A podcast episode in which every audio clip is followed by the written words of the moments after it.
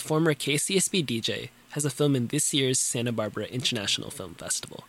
Who Are the Marcuses made its international debut this morning and will be showing again on Wednesday. KCSB's Lisa Osborne spoke with the film director, Matthew Mishory, who explains what his movie is all about. The primary message is, uh, is that um, Israel, which was a tiny country with a huge water problem, you know, managed through a combination of outside the box thinking and technology to solve its water crisis in relatively short order, uh, and uh, that California and the United States and much of the world, which now faces a similar water crisis, can can do likewise. And so I think that's uh, that's kind of a takeaway from the film, you know, which starts as the story of one couple and really becomes, I think, a, a story of global import. How did you find the Marcuses? I love hearing their story about how they came to America and they amassed great wealth just by, well, you, t- you tell the story. Yeah, so uh, as you'll see in the film, they would say, I, I, suppose, that they amassed great wealth almost by accident, although, of course, they invested very wisely um, with Warren Buffett, which, you know, paid off uh, over, over many decades. Um, but they, uh, they were, uh, you know, if, if, if that was an accident of history, what they did with the money was not. And, and so their approach to philanthropy was, was, was very well considered. And they did what I think uh, everybody hopes to do, which is they made an impact that extends well beyond uh, the scope of their, their own lives. And their funds were invested with Warren Buffett early, even I think maybe pre Berkshire Hathaway. And you have Warren Buffett in this film. How hard was that to get him, and what was that like uh, filming with him? I think Brad can tell the, the, the, story of getting Buffett. Hello, this is Bradford Schley. I'm uh, the producer of the film. We had, uh, when we discovered that the Marcuses uh, had amassed their wealth by investing in uh, one of the Buffett partnerships, I think in the late 50s, we had called the Berkshire Hathaway offices to ask whether they might have some paperwork or something that we could show, some some analog that we could we could uh, uh, use uh, as a visual reference. And in the background, you could hear Warren Buffett speaking, saying, "Hey, uh, uh, I want to talk about the Marcuses. Uh, can they be here in two days for an interview?" And we were shocked and amazed, and of course, we got on a plane right away. That's an amazing story. And so never say never, right? Never um, think that anyone is too big of a fish to get, right? You know, in the case of, of, of Mr. Buffett, um, he is exactly as he seems. He is indeed as uh, charming and modest. Uh, a fellow as he as he presents, um, and uh, initially I believe we were slotted for a 30 minute conversation, and we uh, ended up filming with him for a few hours, and it becomes, I think, one of the more moving and impactful and kind of fascinating strands in the film. Mm-hmm. So, what interested you in telling this story, and how was it funded? So, the the project was already put together and funded before uh, we were even involved. So, there was interest in in, in somehow paying tribute to this uh, incredible legacy that. Uh, Ellen and her parents had, had, had left, and the project was, was brought to me initially uh, by Mark Bennett, who was the executive producer who put the movie together, and I would say there were really two entry points for me. You know, one was um, sort of personal. So my grandparents had had really lived through the early water-starved years of, of, of Israel's existence, um, and uh, had seen firsthand the country's growth from a you know a tiny, struggling place to uh, to what it is today, and, and really the solving of the water crisis enabled that. So I had an interesting kind of personal um, entry point to the story.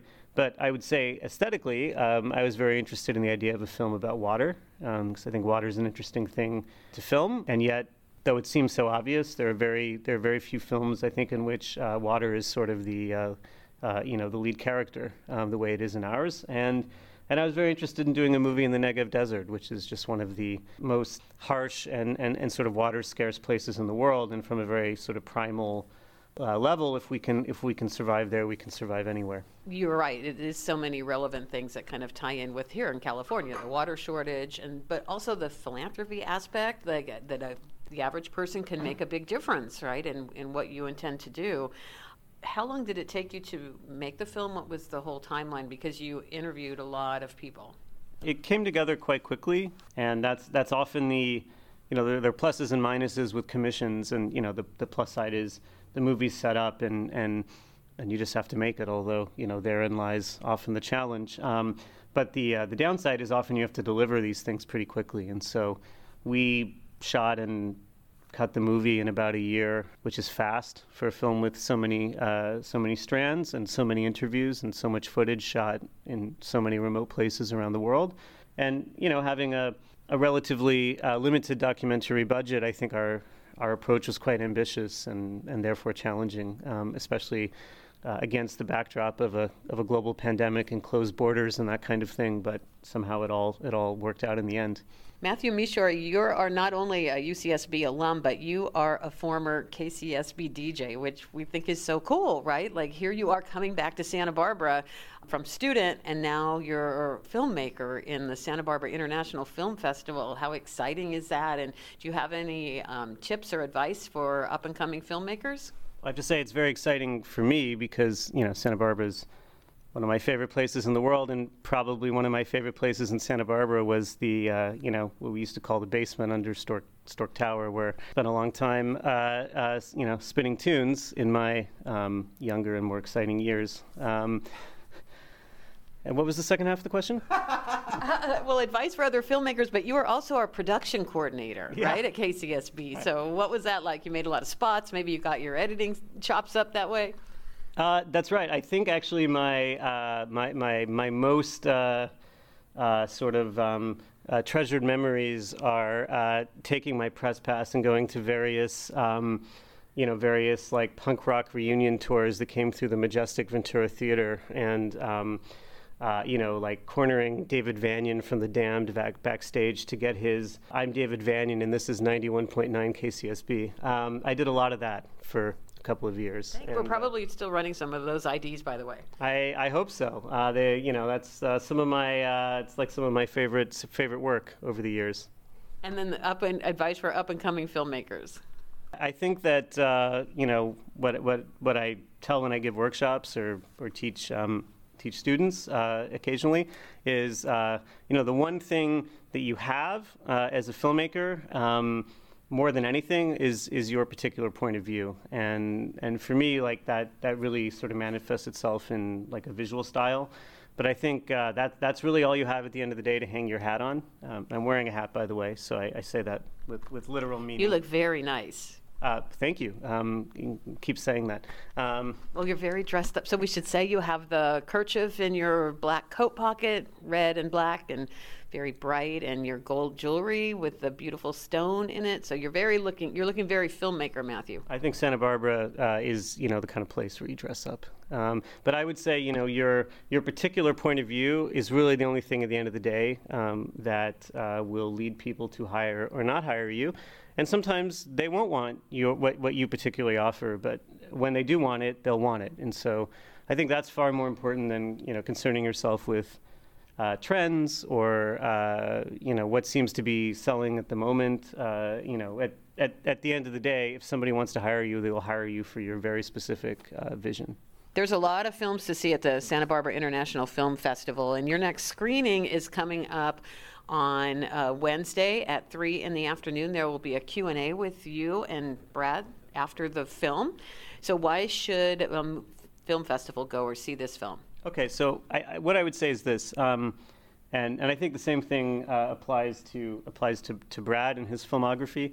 Uh, until a few months ago, I've never been accused of having ever made a film that is uh, in any way uplifting, and yet now find myself in in that in that situation. But uh, what I want to say about this film is that I, I think it's inspiring in the very best sense of the word, um, and I don't think there's going to be another film uh, at this festival that takes on a global problem as important, as, as frankly terrifying, um, and universal uh, as water scarcity, which is something that is going to imperil a huge percentage of the world's population in the coming decades, and yet takes on that issue with, I would say, a light touch and also um, a sense of uh, a, a, sense of opportunity because solutions exist, uh, technological and educational solutions exist for this problem now that could be applied in, I don't know, California, for instance. So there are ways that we can, you know, chip away at what seems like an impending crisis of, of sort of unfathomable uh, scope. Um, and this film offers some of those some of those solutions. So I think you'll walk out of the movie having learned something and maybe also, you know, feeling ever so slightly better about our perilous situation. And again, you can see it on Wednesday at the Metro 4, 3 p.m., uh, auditorium number 4, and you can meet Matthew then as well. Matthew Mishory, thank you so much for talking with us. Yeah, thanks for having us. The film is Who Are the Marcuses? And that was the film's director, Matthew Mishory, who is a former KCSB programmer.